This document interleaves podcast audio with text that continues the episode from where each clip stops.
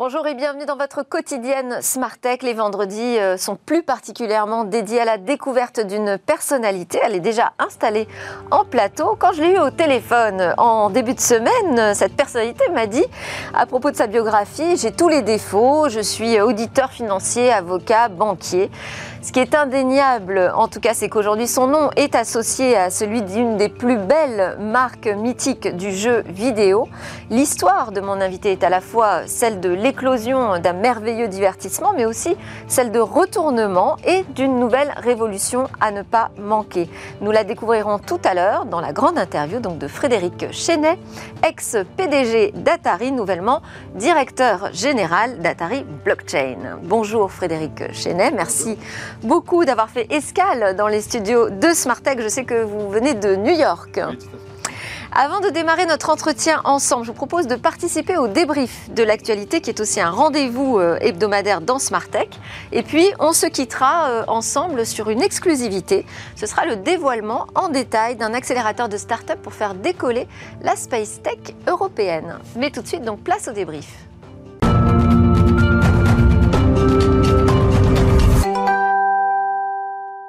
Alors à la, une du débrief, cette semaine, on a un duel au, au, sommet, un duel de titans entre Tim Cook et Mark Zuckerberg. On va aussi beaucoup, beaucoup parlé de Bitcoin et de polémiques autour de la crypto-monnaie. On va un petit peu parler de coiffure avec euh, cette question. Pourquoi Amazon a décidé d'ouvrir un salon de coiffure à Londres et puis aussi des projets de valorisation des données de l'État? Avec mes débriefeurs, nous en avons déjà un en plateau. Alexandre Satchenko, directeur blockchain et cryptoactif au sein de la société d'audit et de conseil KPMG France. Bonjour. Bonjour, et également en visio, Mikim Chiklit, qui est euh, directrice générale Europe de Weborama une spécialiste de la science des données au service des actions marketing et médias. Bonjour Mikim Chikli également.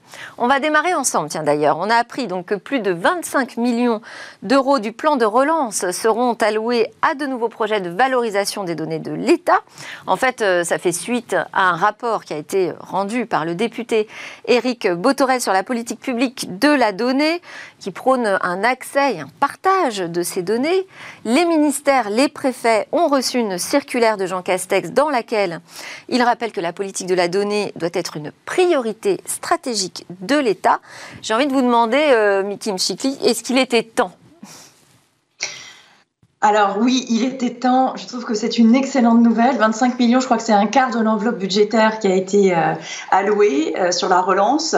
Je trouve ça formidable parce que un, euh, ça va permettre normalement de construire de nouveaux services numériques et puis ça va permettre de prendre de meilleures décisions stratégiques et opérationnelles grâce à la donnée.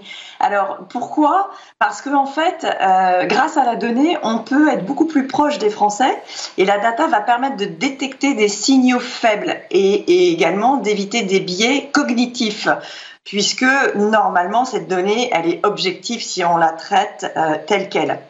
Alors, euh, le, point qui est important, c'est de dire que en fait, on fait de l'analyse sur de la connaissance, euh, ce qu'on appelle nous en marketing client, mais là, la connaissance de ce que vraiment les Français attendent.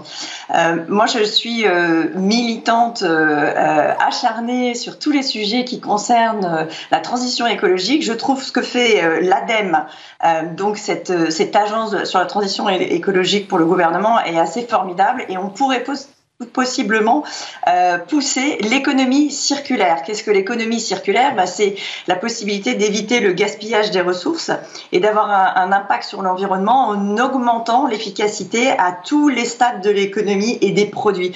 Donc je trouve ça génial et finalement on devrait avoir beaucoup plus que 25 millions d'euros pour construire ces nouveaux services numériques et puis pour, pour être sûr qu'on prend des bonnes décisions stratégiques et opérationnelles grâce à la donnée. Oui, alors euh, effectivement, opérationnel, c'est peut-être parce que ce qui peut inquiéter, c'est qu'en fait, euh, ces projets, ça passe par la création d'administrateurs ministériels des données, d'une mission interministérielle sur le logiciel libre, la création d'un portail euh, euh, code.gouv.fr. Comment on fait pour ne pas tomber dans le piège justement d'une débauche de dépenses inutiles au niveau des administrations? Comment on fait pour être opérationnel sur le traitement de la data?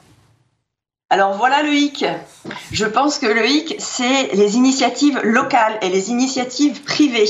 Il faut encourager l'entrepreneuriat et j'avais l'impression que c'était ça, puisque l'idée, c'est euh, une pratique qui permet la création de start-up privées euh, en optimisant les ressources du service public. Parce que si on compte que sur le service public, malheureusement, on va se retrouver avec une certaine lourdeur, alors que dans les start-up, on est agile, on va vite, c'est des petites structures, on prend des décisions, on n'a pas peur de se tromper et c'est ça qu'il faut faire. Et il faut le faire au niveau local parce que les besoins sont au niveau local. Les besoins ne peuvent pas être pris à un niveau administratif euh, de la tête.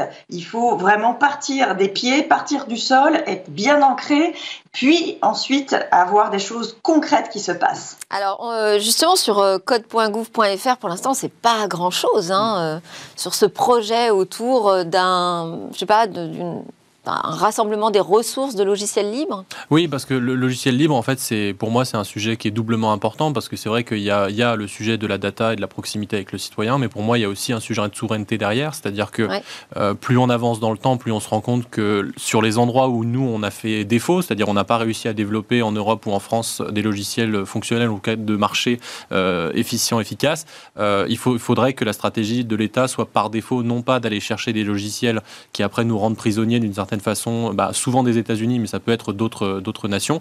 Et il faudrait privilégier par défaut plutôt des logiciels libres, que ce soit par exemple dans l'éducation nationale ou dans la défense, parce qu'on est beaucoup plus souverain lorsqu'on a la possibilité d'utiliser des logiciels libres euh, open source que lorsqu'on est. Et, parfois, on voit que entre les bonnes intentions et les actions, ben, il y a un peu de voilà un peu d'écart.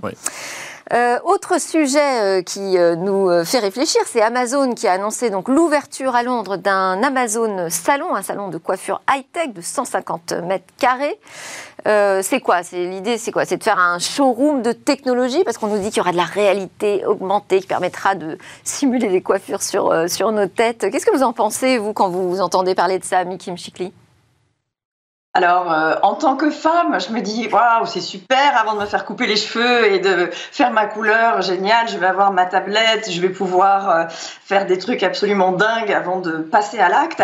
Euh, la réalité derrière, c'est que finalement, c'est du traitement de data, c'est de la collecte de data pour, bon, bien sûr, développer des business, des produits, utiliser la technologie, mais tout ça finalement, pourquoi pas? Si c'est pour donner de la tech, euh, enfin de, mettre de la tech dans les dans les services de proximité et que ça soit un petit peu plus ludique et qu'il y ait vraiment une association encore une fois ancrée dans le local. Alors là, on est à Shoreditch, à Londres, on est vraiment dans un environnement euh, très euh, comment dire, voilà, nouvelle vague pour pas dire très très bobo.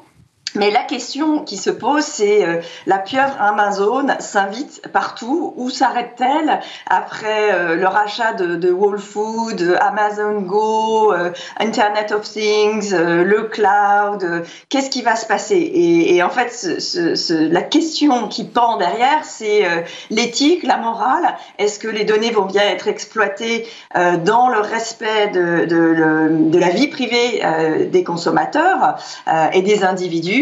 Euh, euh, et, surtout, est-ce que finalement, il va y avoir un retour euh, pour booster une économie bah, du, vrai, du vrai retail, de, la vie, des, vrais gens ancrés dans la vie, et plus simplement une vie virtuelle? C'est vrai qu'on se demande si Amazon ne va pas trop loin, là, en s'invitant même dans nos rues, sur nos cheveux. Non, pas du Frédéric Chenet. Crois que la, stratégie d'Amazon est très claire, c'est d'avoir le maximum de données sur chacun de ses clients. Donc, ils ont commencé par la livraison de produits physiques à domicile, avoir le meilleur profil sur l'utilisateur. Ensuite, ils sont passés, comme on vient de le dire, sur l'aspect nourriture. On arrive, troisième étape, ils prennent des grands, des, grands verticaux. Donc, euh, Troisième étape, ce sont les, produits de beauté, tout ce, qui est, tout ce qui est la consommation des produits sur le corps, où je pense qu'ils ont réalisé qu'ils n'avaient pas assez de données avec l'activité traditionnelle. Maintenant, ils se rapprochent des gens. Alors, est-ce que c'est le premier d'une très longue série? Est-ce que c'est juste ah, Pour l'instant, Amazon dit non, non, il y aura un seul salon, c'est vraiment un showroom, un showroom, pardon. On va tester des technos, ça nous permet d'avoir des contacts clients, des trucs avec nos fournisseurs. Bon. Rendez-vous dans trois ans. Exactement. Alexandre, un petit commentaire là-dessus? Non, moi, regardons ma, ma capillarité, euh, c'est pas quelque chose qui me concerne, les salons de coiffure. Pour l'instant, vous restez à l'écart d'Amazon. Bon, on va parler de cette euh, rivalité, parce que entre les GAFAM, ça chauffe quand même parfois. Entre Tim Cook et Mark Zuckerberg, c'est quand même pas euh, tout à fait pacifique. Hein. Ça a démarré avec le scandale Cambridge Analytica. On avait demandé à Tim Cook ce qu'il ferait la place de Zuckerberg et de Mark Zuckerberg. Il a répondu, bah, moi, je serais pas dans cette situation. Bon, alors ça s'est un peu aggravé avec euh, la nouvelle politique de tracking publicitaire sur iPhone, hein, qui rend les choses plus compliquées euh, pour, euh, pour tous ceux qui utilisaient les cookies. Et, et, notamment Facebook est pas mal monté au créneau contre cette décision d'Apple, l'accuse d'avoir une position forte et dominante dont il abuserait. Qu'est-ce qu'il faut entendre derrière cette rivalité? Tim Cook, Mark Zuckerberg Je vous fais réagir encore là-dessus en premier. Nikim Alors, euh, Querelle de clochers, querelle de milliardaires, euh, vraiment, euh, bon, ils sont en train de s'auto-dénoncer euh, l'un et l'autre. la question de fond est une question de, protection des données qui est fondamentale hein, à l'heure où on fête finalement l'anniversaire du texte RGPD, qui est une initiative européenne et qui est une belle initiative sur l'avancée rassurant sur la protection des données personnelles des personnes physiques. Et là, c'est vraiment un appel à responsabiliser les entreprises et les organismes à traiter des données à caractère personnel. Bon, honnêtement, j'ai envie de dire, qu'est-ce que fait le gouvernement Que fait le gouvernement américain quand vous voyez les Chinois qui, le 11 avril, assignent une amende de 2,3 milliards d'euros à inflige, pardon, une amende de 2,3 milliards d'euros à Alibaba euh, pour, euh, pour, pour, abus de position dominante, euh, parce que voilà, vraiment, il y a une utilisation abusive de, de, la donnée. ils s'auto-dénoncent, mais, mais, mais que fait le régulateur? Vraiment, c'est ça qui qui, me vient en tête. Alors, c'est-à-dire que Tim Cook se positionne euh, en grand défenseur de notre vie privée. Hein. Aujourd'hui, c'est le chevalier blanc. Euh, est-ce que finalement, le fond du problème, c'est pas un problème de business model, de choix de business model? D'un côté, on a Apple qui mise sur des produits chers qu'on achète, euh, voilà, au prix vraiment fort, et puis de l'autre, le modèle économique du gratuit. C'est deux, modèles qui s'affrontent. Réaction, Frédéric Chenet Je crois qu'effectivement, c'est plutôt deux modèles, deux équations économiques très différentes. Il y a d'un côté Apple qui du physique, qui est des, appareils qui permettent d'en savoir plus sur l'utilisateur. Et on a effectivement Facebook qui, lui, vend de la donnée. En fait, c'est lorsqu'on utilise Facebook et tous les produits Facebook, c'est nous qui sommes le produit, puisqu'on ne paye pas, donc ils récupèrent des données sur nous. Et derrière, ils les agrègent et ils nous les revendent ensuite, nous, en tant que société. Mais Mark Zuckerberg dit Oui, mais c'est pas pour ça que je suis moins respectueux de mes clients. Non, mais lui, il a besoin des outils d'Apple eh pour collecter ces données. Et en fait, je pense qu'il y a aussi Apple qui dit non, je ne vais pas partager mes données avec Facebook, puisque de toute façon, à la fin du fin, il n'y a que 24 heures dans la journée. Donc, le temps qu'on passe sur Facebook, le temps qu'on passe sur Apple, ce sont des. Même nous, le temps que, les gens passent sur Facebook, c'est moins de temps qu'ils passent sur nos jeux. Donc on est tous concurrents, parce qu'on cherche tous à avoir l'attention des, des, utilisateurs. Il n'y a que 24 heures. Il y a peut-être plus que 24 heures, parce qu'on fait tous plusieurs choses à la fois. Mais il y a 24 heures à la base. Donc je pense que c'est vraiment une bataille pour le temps et l'attention des gens. Et je crois que c'est à ça que ça, revient. Et, et c'est vrai que Mickey m'a raison. Euh, les, vrais adversaires, ils sont peut-être à l'Est aussi. Hein. Il faut peut-être qu'ils pensent à regarder de ce côté-là. Euh, Alexandre Chachenko, il y a une, actu qui vous a fait réagir. Vous, c'est autour de Tesla, mhm. avec euh, les résultats financiers du premier trimestre qui montrent que Tesla détenait l'équivalent de 2,48 milliards de dollars en bitcoin. Oui, c'est un achat qu'ils ont révélé en janvier, euh, dans un contexte de, hausse des prix du Bitcoin et dans un contexte où euh, ne euh, sont pas les premiers euh, à acheter des Bitcoins pour sécuriser leur, leur, trésorerie. Mais en tout cas, vu que Tesla est assez connu et qu'Elon Musk est très fantasque sur les réseaux sociaux, forcément, ça a fait beaucoup de bruit. et il ne s'agit pas d'une petite partie. C'est pas le seul, mais enfin, c'est quand même nouveau, ça, de, de penser à mettre sa trésorerie, enfin, de diversifier sa trésorerie en investissant dans des Bitcoins. C'est nouveau, c'est nouveau et pas nouveau. C'est-à-dire que l'utilisation de Bitcoin comme réserve de valeur, c'est quelque chose dont on parle beaucoup dans les milieux, en particulier euh, aux États-Unis euh, depuis plusieurs années. Euh, dès juin 2020, par exemple, il y avait déjà un tiers des, des, asset managers américains qui possédaient du Bitcoin. Donc, c'était pas si nouveau que ça. Maintenant, effectivement, dans les sociétés cotées en particulier, c'était quelque chose qui était plus touchy parce qu'il y avait des comptes enfin, il fallait rendre des comptes aux actionnaires, il fallait dire pourquoi on le faisait. Et en fait, il y a Michael Saylor, qui était le, PDG, qui est toujours d'ailleurs le PDG de MicroStrategy, qui a un peu tracé la voie en août-septembre en disant bon bah moi, j'adopte Bitcoin comme actif principal de ma trésorerie prix.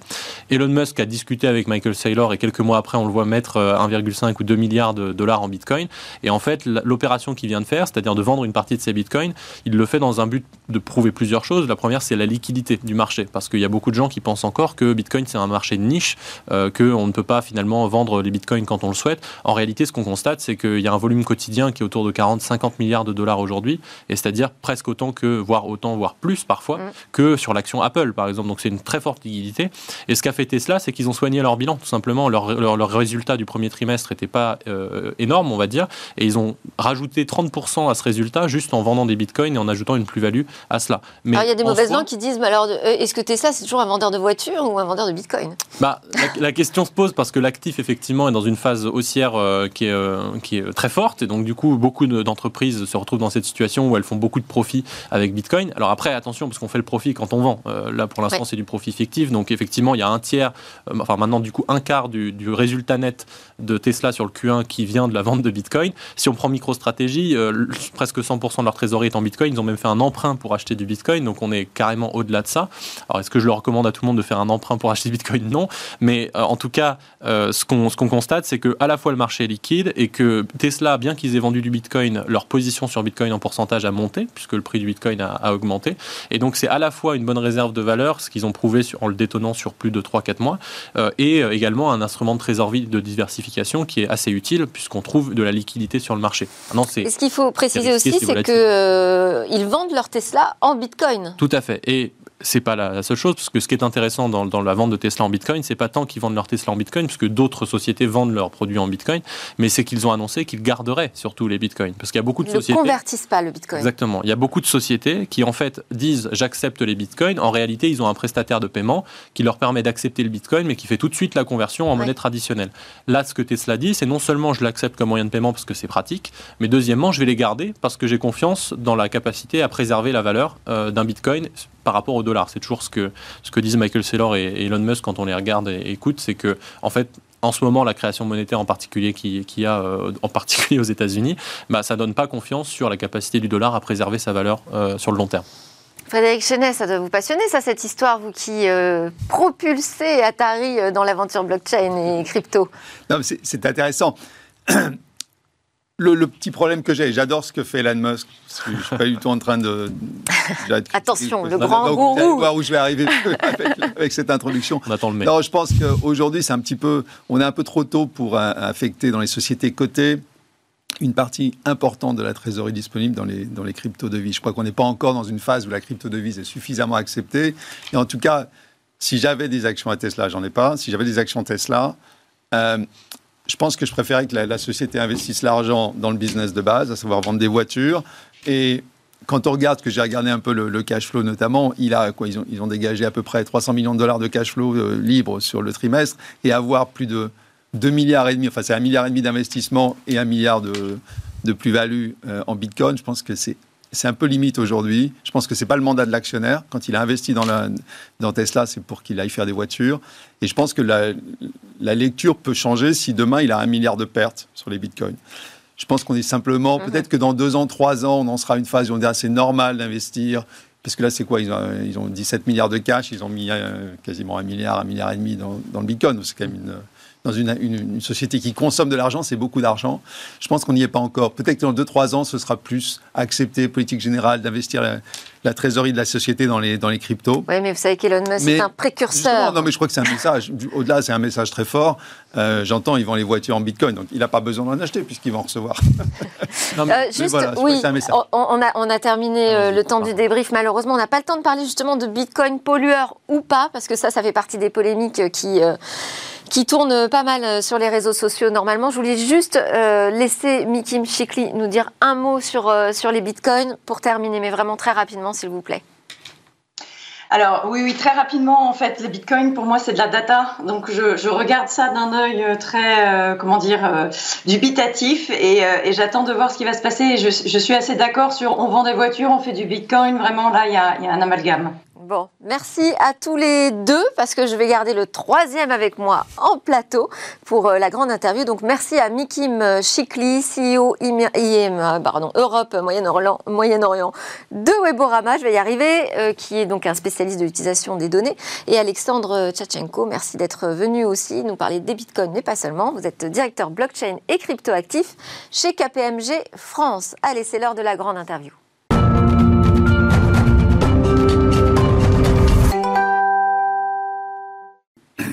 Et voilà, c'est l'heure de votre grande interview, Frédéric Chenet. Je disais euh, en introduction que votre nom et votre histoire professionnelle s'étaient fondus avec euh, celle d'une marque culte du jeu vidéo. Alors pour vous, cette histoire, elle a commencé en 2000. Vous quittez la banque euh, Lazare pour rejoindre l'aventure Infogrames, studio de jeux vidéo français, fondé, dirigé par Bruno Bonnel. C'était la grande époque.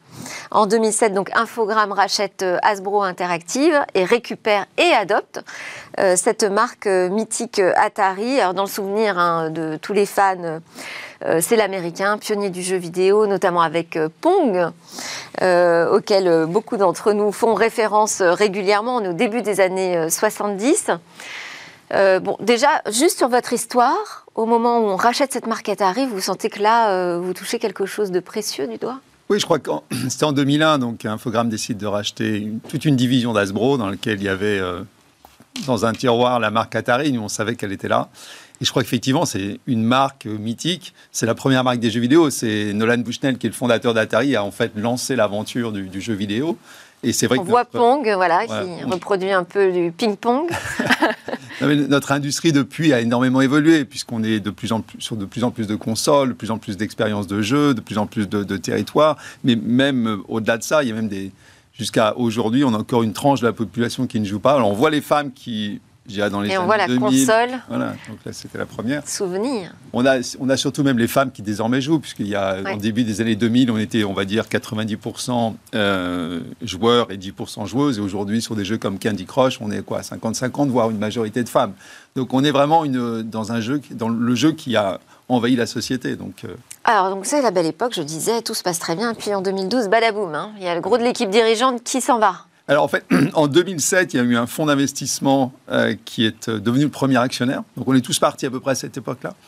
Et en 2012, effectivement, ce fonds a, a, tapé le mur et on a eu une société Atari dont les actions étaient cotées à Paris. Donc du jour au lendemain, les actions se sont retrouvées suspendues de cotation. Donc il y avait 60 000 actionnaires que je voudrais saluer aussi puisqu'ils sont encore là pour la plupart, qui se sont retrouvés du jour au lendemain sans actions cotées et euh, avec une société Atari qui était en dépôt de bilan aux États-Unis. Et le fonds m'a rappelé à ce moment-là, donc on est fin 2012, début 2013. Avec une menace de redressement judiciaire en France Alors, menace de redressement judiciaire en France, et il y avait à l'époque un million d'euros de chiffre d'affaires et 30 millions d'euros de dette, à peu près, un peu plus même. Euh, donc, effectivement, moi, j'ai pris, euh, ça m'a pas pris très longtemps pour savoir que je voulais le faire. vous êtes, euh, quand vous êtes revenu, donc c'était en 2013, vous décidez de, revenir chez Atari. vous vous dites quoi là? Vous vous dites, bon, il va falloir tout reprendre à zéro. Quelle est votre réflexion à ce moment-là? Ben, En fait, il y a je dis qu'il va y avoir une phase de survie, puisque quand on repart avec un million de chiffres et 30 millions de dettes, c'est quand même pas évident. Je crois que c'est une situation, on va dire, euh, désespérée. Euh, donc, je sais qu'il va y avoir d'un côté un travail important sur la dette, et qu'il va falloir la rembourser, puisque les actifs étaient aussi nantis au profit des, créanciers. Donc, on avait le risque à l'époque. On écrivait partout dans les rapports qu'on pouvait perdre la marque, et c'était vrai. Et donc, ça m'a pris environ euh, deux ans et demi, trois ans pour rembourser toute cette dette. Donc, ça, on savait que ça, il fallait passer par là, parce que la marque ne nous appartenait plus. En fait, elle pouvait partir à tout moment. Il y a même eu des, procès au tribunal. Enfin, je crois que c'était public à l'époque et depuis, tout le monde a bien oublié. Euh, donc ça, c'était la première chose, phase de survie. Et ensuite, pour repartir, il y a eu des décisions un petit peu drastiques qui ont dû être prises. Euh, plutôt que de repartir avec des studios en interne, je suis reparti avec des studios externes, en partageant les investissements et donc en partageant les profits ensuite. Mais ça nous permettait d'avoir plus de jeux. Et la deuxième chose, c'est que je, compte tenu de la, la, puissance de la marque, j'ai relancé un programme de, de licence de façon très agressive. C'est-à-dire qu'au début, on a donné des droits sur 3 ans, 4 ans, 5 ans, simplement parce qu'on touchait un chèque de 300, 400, 500 000 dollars. Aujourd'hui, on touche des chèques plus importants pour les mêmes droits. Mais bon, il fallait, euh, c'est un petit peu la... la C'était une façon de refaire vivre cette marque. Voilà, c'est une traversée du désert. Vous savez, OK, vous avez un point d'eau, vous devez aller, où est-ce qu'on va retrouver le prochain point d'eau? Donc, simplement, c'est plutôt tactique à ce niveau-là. Et alors aujourd'hui, Atari, si on essaye d'expliquer euh, où on en est, peut-être juste avant d'attaquer la, prochaine révolution. Hein. Donc Atari aujourd'hui, ça reste quand même des jeux. Des jeux. Qu'est-ce que vous avez comme jeu phare? Alors aujourd'hui, on est D'abord, il y a une, partie, je dirais, l'ADN de la société sont les, activités traditionnelles, évidemment les jeux. Donc sur les jeux, on est pour l'instant principalement sur des jeux euh, free-to-play, sur du mobile, des jeux de simulation grand public. On fait très peu des jeux, de jeux de shoot ou de jeux de voiture, parce que, un, l'équipe, on est je suis pas tellement là-dedans, donc c'est quand même assez. Il faut déjà que les gens soient motivés pour le faire. Et deuxièmement, notamment dans les jeux de voiture, la barre est devenue très très élevée. Donc on a, on est aujourd'hui un petit peu hors du marché. Donc, jeu de simulation. On a aussi lancé l'année dernière l'Atari VCS, Video Computer System. Donc, un Juste sur les jeux de simulation, qu'est-ce qu'on peut citer? Moi, j'avais noté Ninja Golf. Ninja Golf, Roller Coaster Tycoon. On a des jeux de combat. Roller Coaster euh, Tycoon Touch, c'est euh, plus de 30 millions de téléchargements? Plus de 30 millions de téléchargements. On a aujourd'hui des, dizaines de milliers de personnes tous les jours. C'est le jeu, en fait, qui nous a permis de repartir aussi. Un jeu que je connaissais très bien, qui nous a permis de repartir. On l'a passer sur mobile, alors qu'avant, ça, n'avait jamais été fait. Donc, c'est une grosse franchise pour Atari. Et ensuite, on relance au fur et à mesure les anciens jeux, on les adapte sur des jeux mobiles, sur aussi, on repart mobile, PC, console. Donc c'est. Alors bon, alors sur les produits, donc une nouvelle console euh, VCS. Alors c'est un ordinateur, ordinateur console, c'est un produit hybride. Euh, donc alors trois ans d'attente, hein. Alors, trois ans d'attente, donc un, an pour le Covid, puisqu'on devait la sortir en mars l'année dernière. Alors, on va, allez, on va, on va réduire à deux ans. L'intérêt de ce, de ce, projet, c'est qu'on on voulait vraiment le faire. On est en train de la découvrir à l'image, oui. Donc, c'est un produit hybride, c'est à la fois un ordinateur avec énormément de mémoire, qui n'est pas cher du tout. Et c'est pas du, moi, je suis pas là pour faire une vente forcée, mais c'est quand on regarde les caractéristiques de la machine, c'est une machine qui est très très bon marché, qui est très souple, c'est-à-dire que vous pouvez ajouter de la mémoire, qui est un système ouvert Linux. Euh, et qui vient avec des, des, des, contrôleurs. Donc vous avez donc sur cette machine un produit hybride à la fois ordinateur et aussi un environnement console dans lequel il y a un magasin avec des un store avec des jeux qu'on alimente régulièrement. Donc c'est une combinaison des, deux formes. Et alors pourquoi, pourquoi ces, années d'attente? Alors c'est très simple. On, est, on a démarré le projet avec une campagne de financement Indiegogo, donc on avait une sorte de design, on savait où on voulait aller. Euh, on, a, on, a, levé à l'époque 3 200 000 dollars. En crowdfunding? En crowdfunding sur Indiegogo. Et ça nous a pris environ un an et demi pour la conception, les tests, la phase de, je dirais, euh, construire les machines qui permettent de construire la machine. Donc, sélection de l'usine en Chine, euh, vérification, négociation avec tous les fabricants, qui, tous les fournisseurs de, microprocesseurs. Et ensuite, on, a, on était parti pour un lancement en mars 2020. Et le Covid, en fait, nous, on a vu le Covid arriver très vite, puisque fin février, le gouvernement, enfin, l'usine nous a dit que le gouvernement chinois leur donnait une semaine de vacances supplémentaires. Ce qui a quand même nous déclenché, en tout cas, ça, a déclenché quelques alarmes chez moi et c'est fait. Et aujourd'hui, on s'est retrouvé avec un lancement qui était euh, fin d'année. fin d'année. dernière. Euh, vous avez évoqué aussi les licences. Alors, qu'est-ce qu'on trouve euh, sous licence Atari aujourd'hui? Alors, lorsqu'on parle de licence, les gens pensent aux t-shirts, parce qu'on les voit partout. Ce qui est intéressant, c'est que je crois que c'est une marque qui est un peu pop culture aujourd'hui, qui va bien au-delà du jeu. Euh, on a beaucoup de gens que, que, je rencontre qui me disent ah, c'était super, c'était dans les années 80, donc c'est toujours des, bonnes mémoires, de bons souvenirs. Et euh, donc, ce qui nous a permis surtout de relancer la société, c'est ce qu'on appelle les bornes d'arcade, euh, les, petites machines qui avant étaient dans les bars, mais maintenant ça se fait pour la maison. Et là, on a eu des partenaires, on a donné des droits, enfin, on a conclu un accord, on a consenti les droits pour une durée contre des des, royautés. Et ce sont ces produits euh, de bornes d'arcade à la maison qui nous ont permis de, vraiment sortir du guet. Et depuis, on essaye, donc on a lancé le concept des hôtels Atari. Donc on s'est associé avec deux groupes d'investisseurs pour développer le concept des hôtels Atari. Donc là, c'est celui-ci. Ouais. Euh, qu'est-ce, qu'est-ce qui fait qu'à un moment vous dites tiens on va on va on va se maquer avec des hôtels?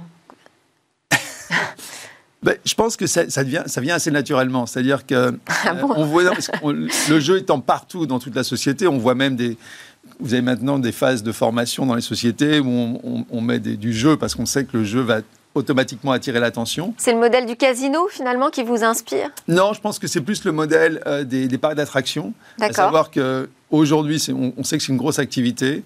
Et on voit bien qu'il y, a des limites dans les, thèmes qu'on peut offrir. Et là, aujourd'hui, avoir une expérience, comme on dit, inclusive avec une, expérience un peu plus moderne avec du jeu, de, euh, l'animation et un peu du, rire, euh, alors qu'un hôtel, ça peut aussi être très, très classique. Je crois que c'est. En fait, le concept s'est installé et s'est créé lui-même. On a eu plus de 30 milliards de vues le, le jour où on a annoncé l'accord. En fait, ce qu'il faut voir, c'est que les investisseurs sont associés à Steven Wozniak, qui, était un des, qui est un des cofondateurs d'Apple et qui était un des premiers salariés avec Steve Jobs d'Atari. Donc, ils étaient employés, je ne sais plus, 20, 21 les deux. Ils ont d'ailleurs des crédités de la création de Breakout, c'est un jeu de. Le, jeu de, où on casse les briques, c'est eux qui l'ont fait. Quand vous regardez les, crédits, c'est Steve Jobs et, euh, et euh, Steven Wozniak. donc, voilà. donc, mais c'est pour ça, le, concept c'est quand même euh, installé. Donc, les premiers seraient 2023 à Las Vegas, le premier.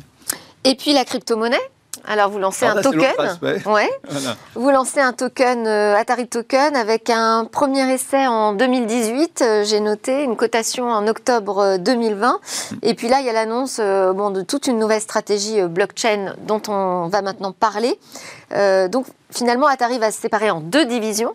D'un côté, Atari Gaming et de l'autre côté, Atari euh, Blockchain, avec un changement de direction générale, puisque euh, vous allez vous concentrer sur cette branche Atari euh, Blockchain, mais aussi sur l'activité de licence, je crois que vous gardez sous votre responsabilité. Depuis quand, je veux je donner la date de 2018, mais depuis quand vous travaillez vraiment sur ce projet crypto et blockchain? Alors, on l'a annoncé le premier projet, on l'a annoncé en 2018, donc on avait démarré avant. Comme, je suis un peu comme tout le monde. J'aurais préféré euh, démarrer encore plus tôt dans les blockchains. Je crois que ce qu'on peut dire, c'est que derrière le, token, derrière le Bitcoin, il y a avant tout la, technologie blockchain, qui elle va rester. On est sur les systèmes distribués qui, qui s'imposent. Aujourd'hui, on voit bien l'utilisation de ce système. Et donc, pour faire fonctionner la, blockchain, il vous faut des, crypto-devises. Ce qu'on a toujours voulu faire, c'était avoir une, euh, une crypto-devise Atari qui devienne une monnaie de référence ou une crypto de référence dans le domaine du jeu. Pourquoi? Parce que la marque est très connue. Et le plus intéressant pour nous, c'était d'avoir une, euh, une crypto-devise qui soit utilisée sur le maximum de jeux, le maximum de plateformes. En 2018, on avait fait un premier, un premier accord avec un des cofondateurs d'Ethereum, notamment, donc la société s'appelait INL.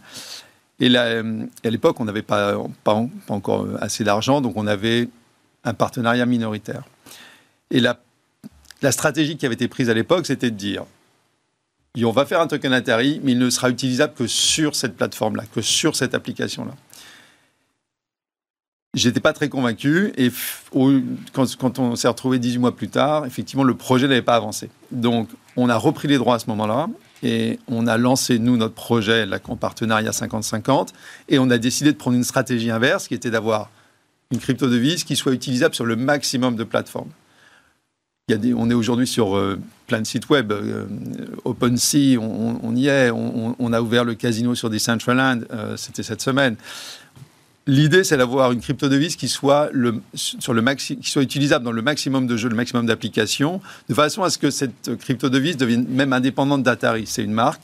Et donc, ce qu'on fait tous les jours, c'est qu'on travaille à la fois sur nos jeux sur le blockchain, mais on donne aussi des licences et on fait en sorte d'avoir le maximum de cas d'utilisation possible. Euh, là, il y a des sites de chevaux, de courses de chevaux sur le blockchain en Australie, on Et vous savez alors sur la tendance des NFT Ah oui, on en a sorti. Donc là, il va y avoir des vagues, c'est pareil. Là, il y a eu une première vague de NFT, il y a une sorte d'excitation euh, énorme, on va dire. Spéculation, Spéculation même. On peut dire.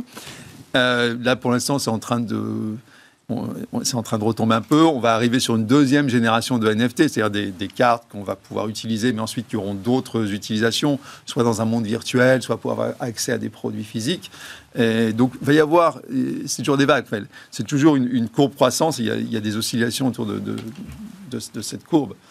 Donc c'est ça qui, se passe aujourd'hui. Mais il va y avoir des hauts, des bas, c'est certain. En revanche, la technologie blockchain, et vous fixez quel objectif, vous, à horizon un an, deux ans, avec euh, cette stratégie blockchain? Bah, L'objectif d'Atari, donc, c'est plus généralement, c'est d'avoir un écosystème Atari sur le blockchain.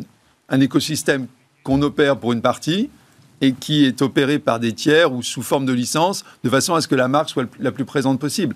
Ce qui est intéressant avec euh, avec ces nouvelles plateformes. Et ça a été le cas avec chacune des consoles. Quand vous, regardez PlayStation 2, PlayStation 3, la 360 d'Xbox, il y a une redistribution des cartes. Parce qu'on repart un petit peu à zéro. Alors quand vous arrivez avec des, des marques assez intéressantes et qui, qui sont fortes, vous pouvez tirer parti de cette redistribution des cartes et vous pouvez repartir plus vite que les autres. Mais c'est ça qui se passe. C'est un peu comme si vous faites de la musique et tous les 5 ans, il faut changer de support, parce que c'est quand même ça hein, qui se passe sur, l'activité jeu. On arrive déjà à la fin de ce grand entretien qui va se terminer donc par euh, quelques questions express. Je ne vais pas pouvoir euh, vous en poser beaucoup, donc il faudra vraiment répondre de manière assez rapide et spontanée, s'il vous plaît. Je vais commencer par vos rêves, Frédéric Chenet. Je pense que mon rêve, c'est de continuer à faire en sorte qu'Atari devienne une, une vraie marque pop culture, bien au-delà de ce qu'elle est aujourd'hui. Est-ce que vous avez des peurs? Bah écoute, non, on se prépare. Donc on voit bien les. Je crois que j'ai une bonne intuition de, ce qui peut arriver de bon et de mauvais. Et je me prépare plutôt pour ce qui est le mauvais. Ça doit être dans la nature. Des interrogations? Interrogations? Non, pas vraiment. On avance, on sait qu'on apprend en marchant, on sait qu'on va faire des erreurs. Simplement, on sait qu'il va falloir se relever après. Donc euh, il y a toujours une deuxième chance, une troisième chance. Le tout, c'est de jamais aller, comme on dit au poker, euh, tapis parce que quand on, gère des sociétés, on ne peut pas aller tapis, c'est juste pas possible. Il faut toujours avoir et garder suffisamment de moyens pour voir le coup d'après.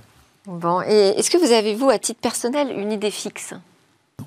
Non, non, moi ce qui m'intéresse, c'est de faire avancer. Il y, a, il y, a, plein de choses à faire. Au plan professionnel, j'entends, plein de choses à faire. Donc on a. On, ce qu'on voudrait, c'est avoir plus de moyens pour aller encore plus vite, mais il faut aller aussi avec son temps et on ne peut pas faire, euh, je dirais, on n'est pas seul. On a besoin que tout, tout l'écosystème des blockchains avance parce qu'on ne peut pas être en avant de son temps et en arrière. Donc il faut aller vraiment avec la vague. Merci beaucoup Frédéric Chenet. Vous nous permettez encore une fois d'approcher cette euh, révolution profonde euh, du jeu vidéo qui euh, irradie et qui a une incidence sur toute la société, on, le voit bien. je rappelle donc que vous êtes désormais le directeur général d'Atari Blockchain. Alors vous ne pouvez pas rester avec nous, mais à suivre, vous allez le suivre à l'antenne, une annonce en avant-première et en exclusivité dans Smartex et le lancement de Space Founders.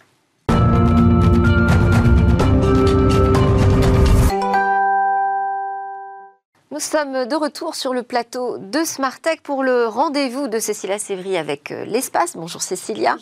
Vous allez nous parler de Space Founders, qui est un programme dont les détails sont dévoilés aujourd'hui en avant-première dans Smartech, une exclusivité que nous offre Gilles Rabin. Également en plateau avec nous, directeur de l'innovation, des applications et de la science au CNES. Oui, effectivement, on est les premiers à l'annoncer euh, aujourd'hui. Le CNES va s'associer avec euh, l'Allemagne, précisément l'Université de Munich, euh, et lancer un accélérateur de start-up dans le domaine du spatial précisément, un accélérateur à dimension européenne. Alors, je vais commencer par vous poser la première question. Pourquoi lancer un tel dispositif? Parce qu'on a regardé un petit peu ce qui nous manquait dans le paysage technologique pour développer des, startups. Et on, commence à avoir des fonds, on commence à avoir de l'incubation, on commence à avoir des structures internationales, des contrats avec les grands groupes. Par contre, ce qui manquait, c'est ce qu'on appelle un accélérateur, c'est-à-dire en gros des sessions qui permettent à des entreprises en phase de développement de pouvoir accès au marché financier et de pouvoir récupérer des fonds ça manquait un petit peu. Et donc on s'est dit, voilà, il faut qu'on le fasse et le faire non seulement en France, mais aussi avec nos partenaires allemands, avec l'université de l'armée allemande qui est à Munich. Alors justement, pourquoi euh, choisir ce partenaire, l'Allemagne? Parce que c'est euh, la France et l'Allemagne sont les deux plus grands pays spatiaux européens. Donc euh, avec les deux paysages, et j'allais dire, on a tellement de projets ensemble, on a tellement de, de possibilités de travailler ensemble, qu'on s'est dit que c'était le bon moment pour avoir un projet non pas un projet de grand, euh, euh, de grands projets industriels type euh, le chasseur du futur, hmm. mais par contre un projet pour les startups, pour les entreprises qui se développent. Avec une dimension européenne. Alors, vous avez commencé à recruter ces startups? Vous en êtes où? Alors, on est tout à fait au, début du lancement. On est, je crois qu'il y a une semaine, sur, le, sur notre site spacefounder.eu. on est en train de recruter les startups et voilà, on est en train de à la fois les recruter, à la fois Via nos partenaires, en France notamment, on a des partenariats avec l'ensemble des pôles de compétitivité spatiaux. Mhm. Euh, on a des partenariats avec des régions. On a des partenariats avec des boosters. Donc on a aujourd'hui pas mal de personnes qui cherchent avec nous mhm. les startups de demain. Et comment ça va s'articuler pour elles une fois qu'elles seront recrutées et qu'elles seront euh, dans votre accélérateur? Ah bah alors, euh, ça va commencer le 15 septembre. Il y aura trois périodes. Une première période qu'on appelle scan. En gros, on va, on va détruire leur business model pour dire que tout ça, ça va pas, tout ça, ça va pas, tout ça, ça va pas. Et donc, voilà, on va les laisser un petit peu en difficulté, puis on va les reprendre le 15 octobre, et là, on va les booster. On va dire, oui, ça va pas, mais on peut aller dans ce, de ce sens-là. On peut développer telle ou telle technologie, on peut développer tel, ou tel marché. Et puis, la troisième étape au novembre, c'est, ben, on va vous trouver des fonds. Alors pour encadrer ce projet, il y a une gouvernance de cinq personnes, mmh. euh, moitié privée, moitié publique. Est-ce que vous pouvez nous en donner plus de détails? Et pourquoi avoir insisté sur cet équilibre euh, moitié privé, moitié public? Alors, c'est pas moitié public, moitié privé, parce qu'on est cinq. Donc on est trois publics, deux privés.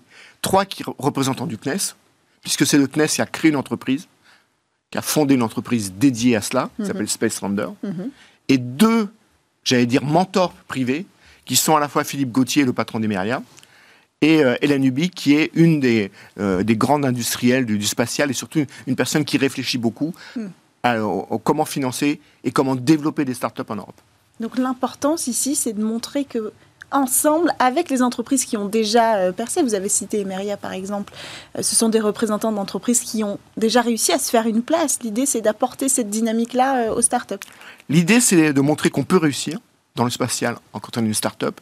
Et l'idée, c'est que pour réussir, il faut allier, j'allais dire, euh, ça va peut-être vous faire rire, à la Elon Musk, le public et le privé. Elon Musk, c'est 85% public, 15% privé dans son chiffre d'affaires. Et bien, là où pour développer des startups en Europe, il faut commencer par du public. Et on espère que ces entreprises seront des leaders mondiaux dans l'avenir. Bah alors justement, dans le cadre du plan de relance dédié au spatial, le CNES euh, est opérateur de ce qu'on appelle le Space Tour euh, pour le ministère euh, de l'économie. Donc ça montre aussi, avec des initiatives comme celle-là, avec ce que vous venez de lancer, qu'il y a une nécessité de supporter les entreprises françaises dans le secteur du spatial, qu'il y a un intérêt pour l'État aussi, une prise de conscience c'est des secteurs où, naturellement, le public a joué un rôle déterminant. En début, pour avancer la pompe. Pour avoir des leaders mondiaux dans ces secteurs, il faut que l'État, il faut que le public investisse. Hmm. C'est après que le, relais sera pris. C'est pour ça que le public, le privé doivent travailler ensemble dans ce développement. Pour la haute technologie, pour la médecine, euh, pour, les nanotech, pour les nanotech, pour le spatial, le public joue un rôle déterminant pour amorcer la pompe. Et l'innovation spatiale en général, en quoi ça peut représenter euh, un tremplin pour l'économie française? Bah, C'est un accélérateur euh, d'économie. Je vous donne un exemple. Aujourd'hui, on, va signer une convention avec euh, CMA-CGM. CGA-CGM, c'est un, leader mondial du transport maritime. Pourquoi ils ont besoin de nous? C'est que grâce au spatial, on a des cartes des courants, on a des cartes des vagues. Quand vous donnez ces cartes à des entreprises comme CMA CGM, ça signifie quoi? Ça signifie des centaines de millions d'euros d'économies dans le gasoil qu'ils dépensent pour relier l'Europe à la Chine. C'est simple. En utilisant les technologies du spatial, ils économisent de l'argent. Vous pouvez citer d'autres exemples pour qu'on se figure euh, finalement la place que le spatial prend en réalité dans la vie euh, quotidienne? Pour l'agriculture, aujourd'hui l'agriculture, vous avez des photos des champs, vous avez des photos satellites des champs, et on peut vous permettre de dire là, moins d'eau, là, plus d'eau, là, un peu plus d'engrais, là, un peu moins d'engrais, mm. et là, on se joue au centimètre. Donc voilà, on peut aider ces développements, on peut aider à savoir quel jour il faut faire les vendanges, on peut aider à savoir quel jour il faut sortir sur un bateau, voilà. Donc on a tous ces, tous ces, tous ces éléments qui enrichissent l'économie. Alors Space Founders, j'imagine que l'objectif c'est donc de créer des nouveaux géants, hein, façon euh, Thales, euh, Ariane Espace, c'est ça? Façon Thales, Ariane Espace, euh, SpaceX. C'est ça. On, regarde du côté des Américains, aussi de l'Asie, de leur façon de faire, et on se dit finalement, nous, on n'a pas encore suffisamment de gros bras. On a des gros bras, vous avez dit Thales, enfin, Thales, Alien Space et ADS. Il en faut toujours plus. L'économie mondiale aujourd'hui, c'est pas du stock, c'est du flux. Merci beaucoup. Merci Cécilia Sévry d'être venue avec euh, Gilles Rabin, directeur d'innovation euh, des applications et de la science au CNES, pour nous annoncer ce programme Space Founders. Merci à tous de nous avoir suivis. Je vous souhaite un excellent week-end. On se retrouve lundi.